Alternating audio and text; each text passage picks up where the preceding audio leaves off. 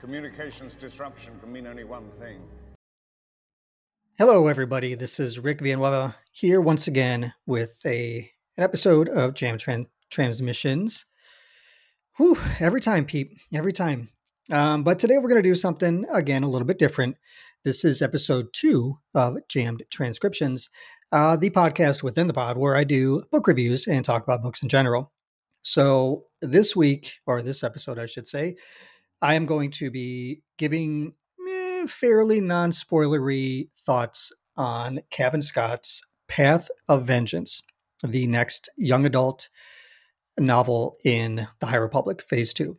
And um, for starters, let me just say that I really, really enjoyed this book. Uh, it's long, 518 pages, I believe, in print, is a big boy.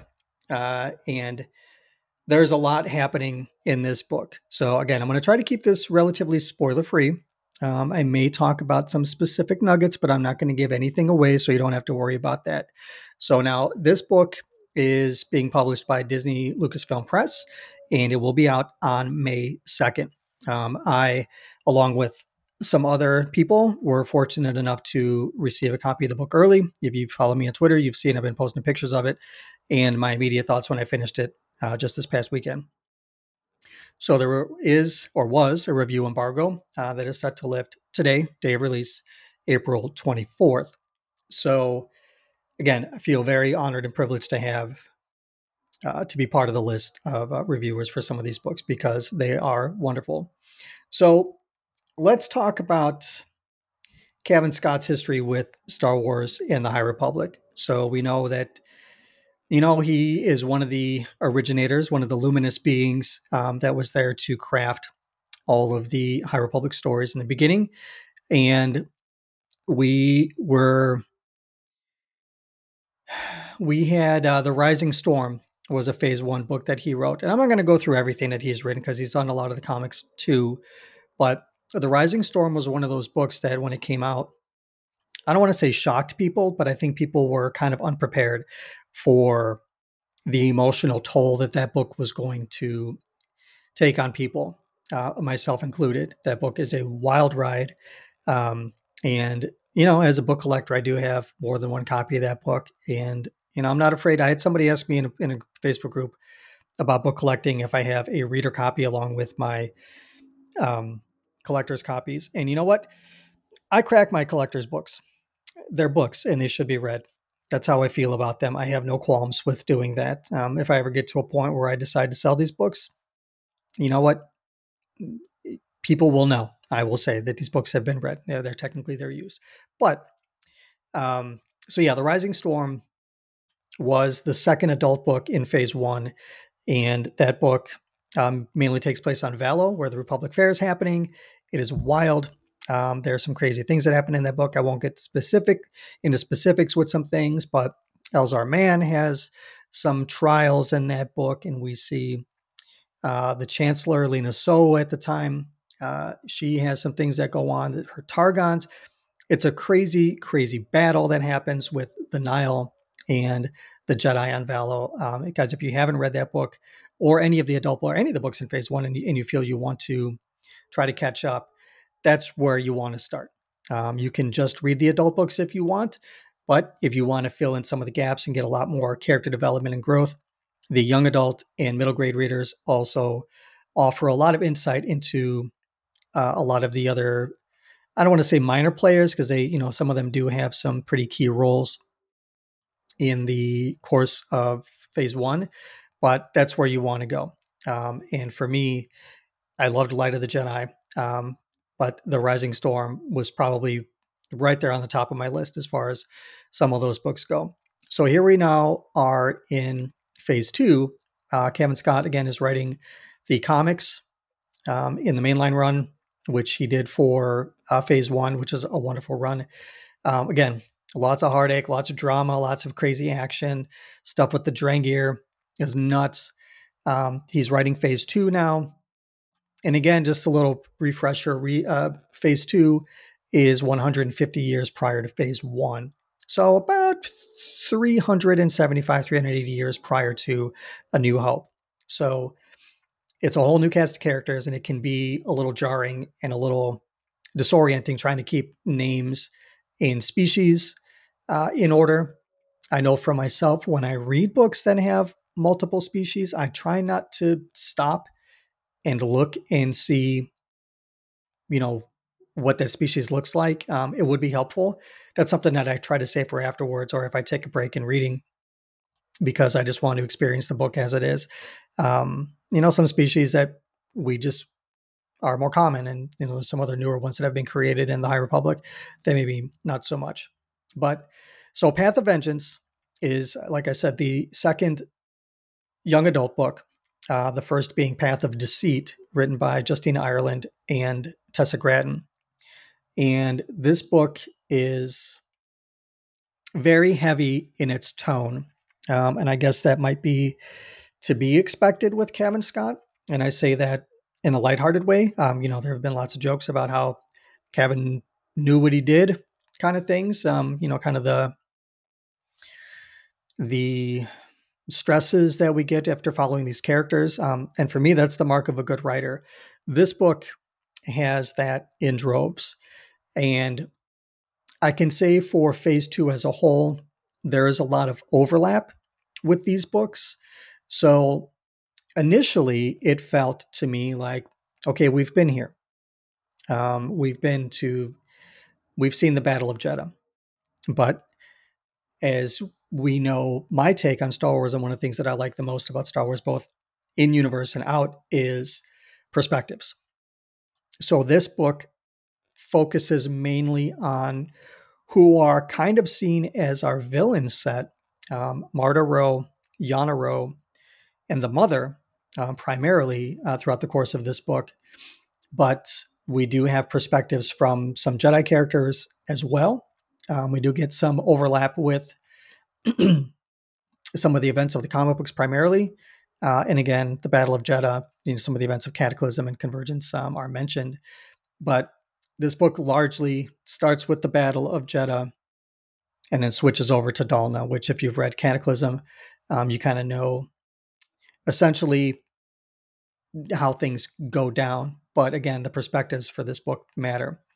Now, um, let's talk about kind of our three mains here again from our, our air quoting villain set here Marda, Yana, and the mother. uh, during celebration a few weeks ago, I think Cavan mentioned that this book will kind of show what the mother is up to uh, behind the scenes, where she's present in the other books, but she's not front and center. And this book gives a lot of insight into motivations uh, come to light. Again, I'm not going to spoil anything, but we start to see what power does to an individual like the mother.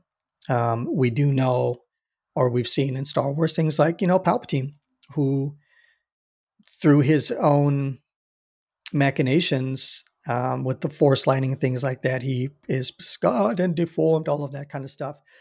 Not to say that the mother has something one for one happen to her, but we start to see a physical deterioration in her as power manifests. Let's just say that. Um, again, not really getting too much into specifics, but um, we are starting to see the cracks in the path of the open hand throughout the course of this book and the divisions that are sown mainly between the mother um, and, and, her relationship with Marda Ro and with Marda Ro's cousin, Yana Ro, who we met in Path of Deceit. So Marda Ro, to me, takes kind of center stage throughout the course of this book. Um, if you've read Path of Deceit, uh, I will give slight spoilers for that book, but she gets involved in a relationship with a young Jedi named Kevmo, Kevmo Zink, I think is his name. And he uh, uses the Force in front of some younglings to do something very innocent, like float flower petals, I think is what it is. And that's a big no no for the Path with the Open Hand. Uh, again, spoilers. You can skip ahead a couple of seconds for something that happens. A path of deceit. Three, two, one. Kevmo dies. He dies at the hands of the mother through uh, the leveler. Sucks the, the force out of him. And uh, Jedi Master Zallah Macri, I think, is the other Jedi who dies the same way in the caves on Dalna. And this relationship forms between um, Kevmo and Marda. She's enthralled by him, uh, clearly before he dies, um, but she's enthralled by him, and you know she sees that he's a good person, and this and this relationship um, blossoms. And after his death, uh, leading us into this book, she is very much haunted by his uh, presence, if you will. He's not a force ghost, but it is very much a sign of her wrestling with past decisions. Um, it is her finding her way in a changing galaxy, and I mean that within the confines of the of the community that she keeps herself with. Um, and it shows the conflict that she's facing both having been around a good again air quoting jedi i mean he was good but in her eyes the jedi are not so you know a, a good jedi in a world where you know she believes that the jedi are doing something that is you know fundamentally wrong by using the force in and of itself so as the book progresses for her we start to see the bonds that she has with the mother strengthen and weaken both kind of at the same time. Um, and we'll we'll talk about some thematic things that I think are very important in this book um, as relates to that. But again, we we see these these bonds strengthen and weaken almost simultaneously with Marda and the mother, um, and some other characters as well. But um, it was interesting to see how she navigates her way through the path, the path of the open hand, its uh, power structure, um, and where she feels that her place is by the end of um, the story. So, again, I don't want to give anything away because I want you guys to read this book. So, let's move on to her cousin, Yana Ro. Um, Yana has been feeling the the will to not be a part of the path anymore. She has seen the wrongs that the path is doing back in Path of Deceit. Um, she's like 98% sure that she doesn't want to be involved with the path anymore at the beginning of this book. And she, much like uh, Marda, is uh, she's dealing with the a same kind of past as Marda. Um, she also had a relationship in Path of Deceit with a young Nautolan named Kor, who is the daughter of the Herald, who's kind of the number two in the Path of the Open Hand. And Kor, um, she dies during a mission in uh, Path of Deceit. And Yana was very much aware that it was an uh, unnecessary death. And so she harbors this resentment toward the mother because the mother is using people to essentially her own end of, you know, establishing this power and, and um, making this name for herself within, or I should say, outside of the realm of other um, force communities, if you will. Um, the, the path in the comics you see wants to become a member of the convocation on Jedha, which is like this gathering of force users, and how the force is somewhat democratized through these different users, but obviously their their means are different, um, and how people use the force. And again, the path sees any use of the force as um, a negative, and it causes imbalance. And it's a reason why all of these things are going wrong in the galaxy because they are other people's are allowed to use the force in ways um, that the path feels to be unnatural, if you will. So Yana is on the precipice of moving away from the structure of the path of the open hand, but she is conflicted because her cousin Marda is there, who she deeply cares for. But again, like Marda, she is kind of haunted by the past of this this relationship that could have been uh, with Kor, and there's a lot of um, trauma that both of these cousins are trying to work themselves past and through to define themselves again in in a new in a new galaxy. Uh, you know, this is this is a time of expansion, not just for the Jedi um, that we've seen through Phase One and this part of Phase Two, but these other Force users are building out the galaxy, for lack of a better term.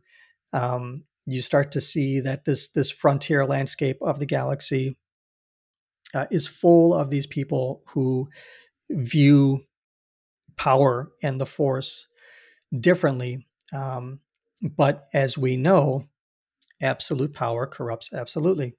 So, you know, Yana is very much a purveyor of and victim of the the machinations of the path of the open hand.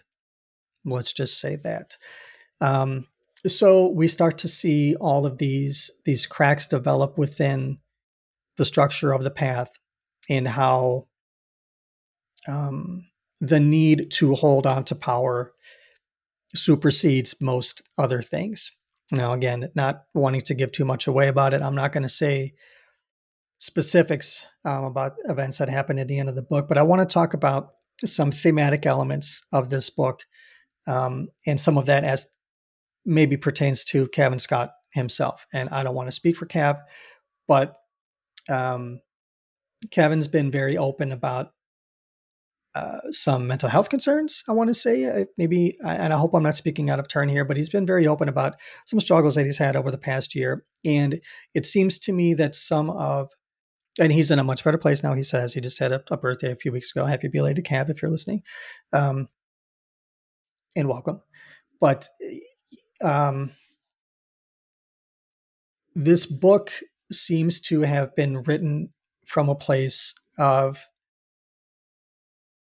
isolation within a community almost. Like that's the vibe I get from these characters where there are moments where there are there's this duality of strength and weakness both in a community and in isolation. There are times when the community element can be very strong and be gratifying to many of the characters in this book.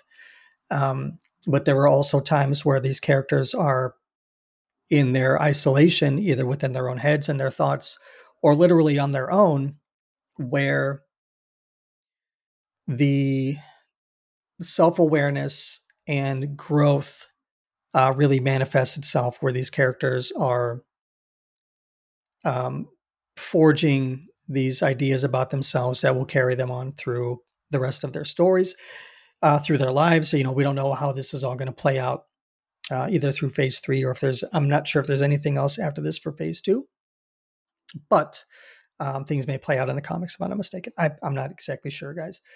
So, I, I, wanting to put perspectives um, front and center with how these stories are created. Um, it's for me, it's it's hard to ignore what we know about um, things that has said, you know, publicly um, over the last year or so. So again, if I'm speaking out of turn, I apologize, but there those elements are present in the book to me, and um, you guys know if you've listened to the show for a while that things like that and you know the hashtag real talker are things that you know i try not to shy away from on this show I can say that there are some things in this book to that end of both isolation and community that are uh, very were very resonant for me.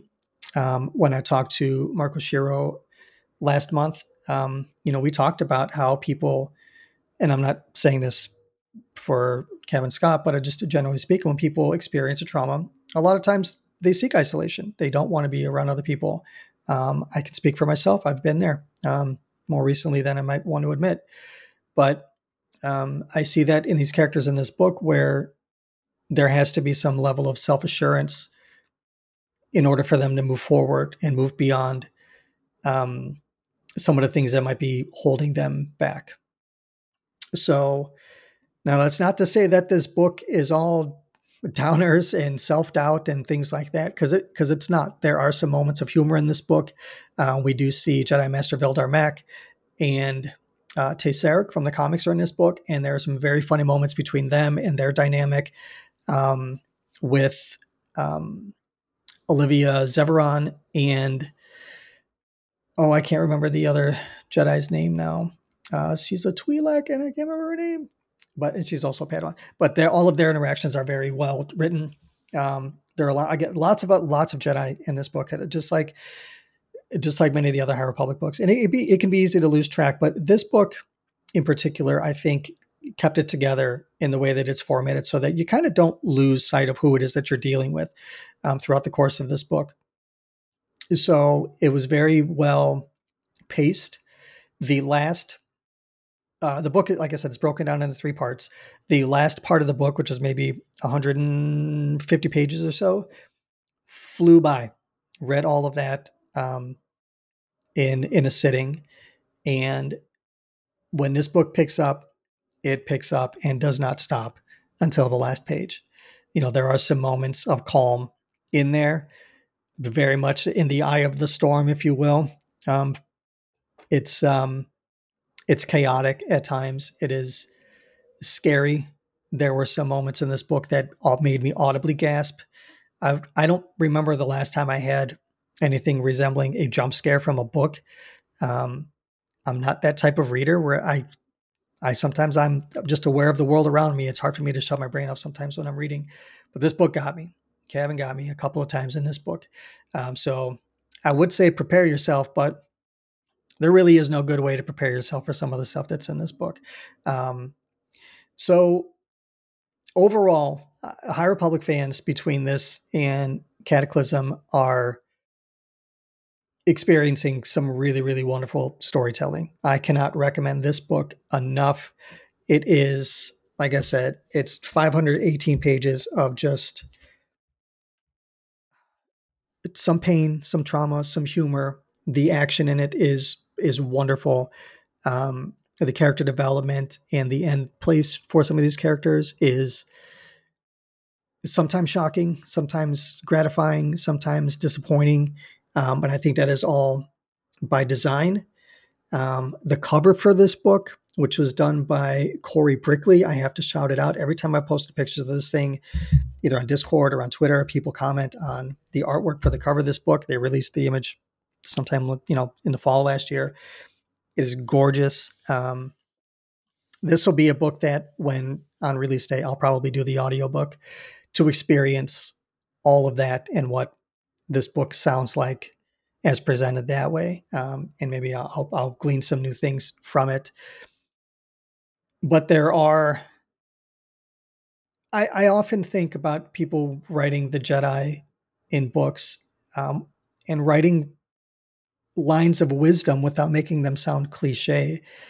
And I have to say, this batch of writers has found ways to do that in creative ways and put their own personal twist on the force that doesn't feel foreign. To me, this all feels very Star Wars. It feels a part of this galaxy, even if it's, you know, a few centuries removed from stories that we've known. But it's been an enjoyable ride to go through these books.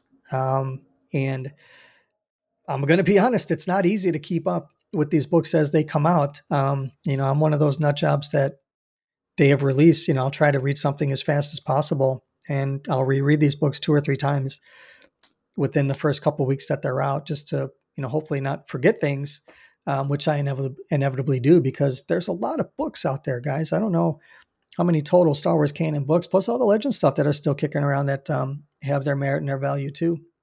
So, um, I, I you know I'm not going to do. I thought about this after I did uh, Quest for Planet X. I, you know, I'm not going to do like a rating system. I'm not going to do stars or a number rating, anything like that. But I can say that um, if you've been enjoying the High Republic, I think you are going to love this book. If you enjoy Cavan Scott's writing, you are going to enjoy this book.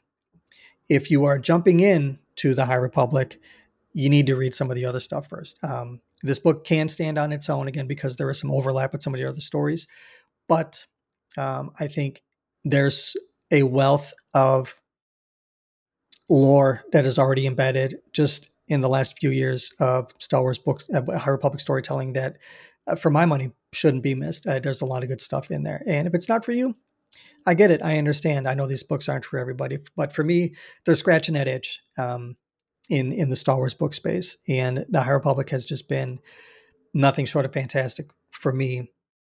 And knowing that we have, you know, all of Phase Three to get through, and the Acolyte coming up soon, um, just makes me all that more excited. And I'm running out of room for all of these damn books, guys. Book collecting is no joke. I'm running out of space. But um, yeah, I, I, don't really have much else to say about this book except to say to you guys go buy this book when it comes out next week. Um, download the audiobook if you choose, pick up the hardcover copy if you want. However, you read this book, you know, I just I can't recommend it. Between this and Cataclysm, guys, if you if you haven't read it, read these books, or you're on the fence about them, do yourself the favor and get into these books because Lydia Kang and Cavan Scott have written two of my favorite books from the last couple of years. Um, these books are just great. Um, it's not to say that there aren't some things that I wouldn't like to see changed, or you know maybe this didn't vibe with me, but overall, the experience of these books has been wonderful. So, yeah, I think um, that's going to do it for me.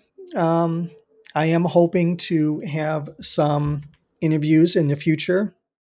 So, a good way to maybe help me do that, guys, is to share and retweet these episodes as they come out. Um, as I, you know, I've noticed the numbers for downloads and listens for the episodes have has been growing over the last couple of weeks. Um, last week was a marathon week. I did four episodes last week. I, that's I've never done that before. Um, and thank you to everybody that has jumped aboard. Uh, jammed transmissions slash transcriptions. Boy, that is not an easy bunch of words to say, guys. Um, a you guys are all uh, wonderful, and I love you all, and thank you all for listening. Um, but as you listen, please remember to rate and review on whatever little machines or podcatchers that you're listening on, be it Apple or Spotify. If you're on Spotify, give me a follow. Drop me some stars there. I want to see some reviews over in that space. If you have any questions, comments, concerns, after you've read you've read the book and you want to um, lay some things down for me and you want to let me know what you thought or questions about the book, you can drop me an email, comlink, C O M L I N K, at jammedtransmissions.com. Um, send me an email or voicemail and uh, let me know what you thought or any other questions about anything going on in Star Wars, and I'll do my best to answer them on the show. Um, guys, you can follow me on the socials at Cad Bane's Bounty, just about everywhere.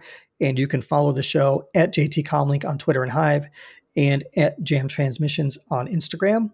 Uh, keep your eye out for quick shots on Broaxium. I do have Quest of the Jedi, the High Republic one shot that I will be doing this week uh, from Claudia Gray. And my son did uh, the High Republic, the Nameless Terror last week.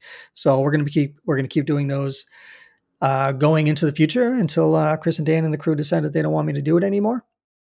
But that's going to do it, guys. Um, until next time, when the next jammed transcriptions episode drops, may the force be with you.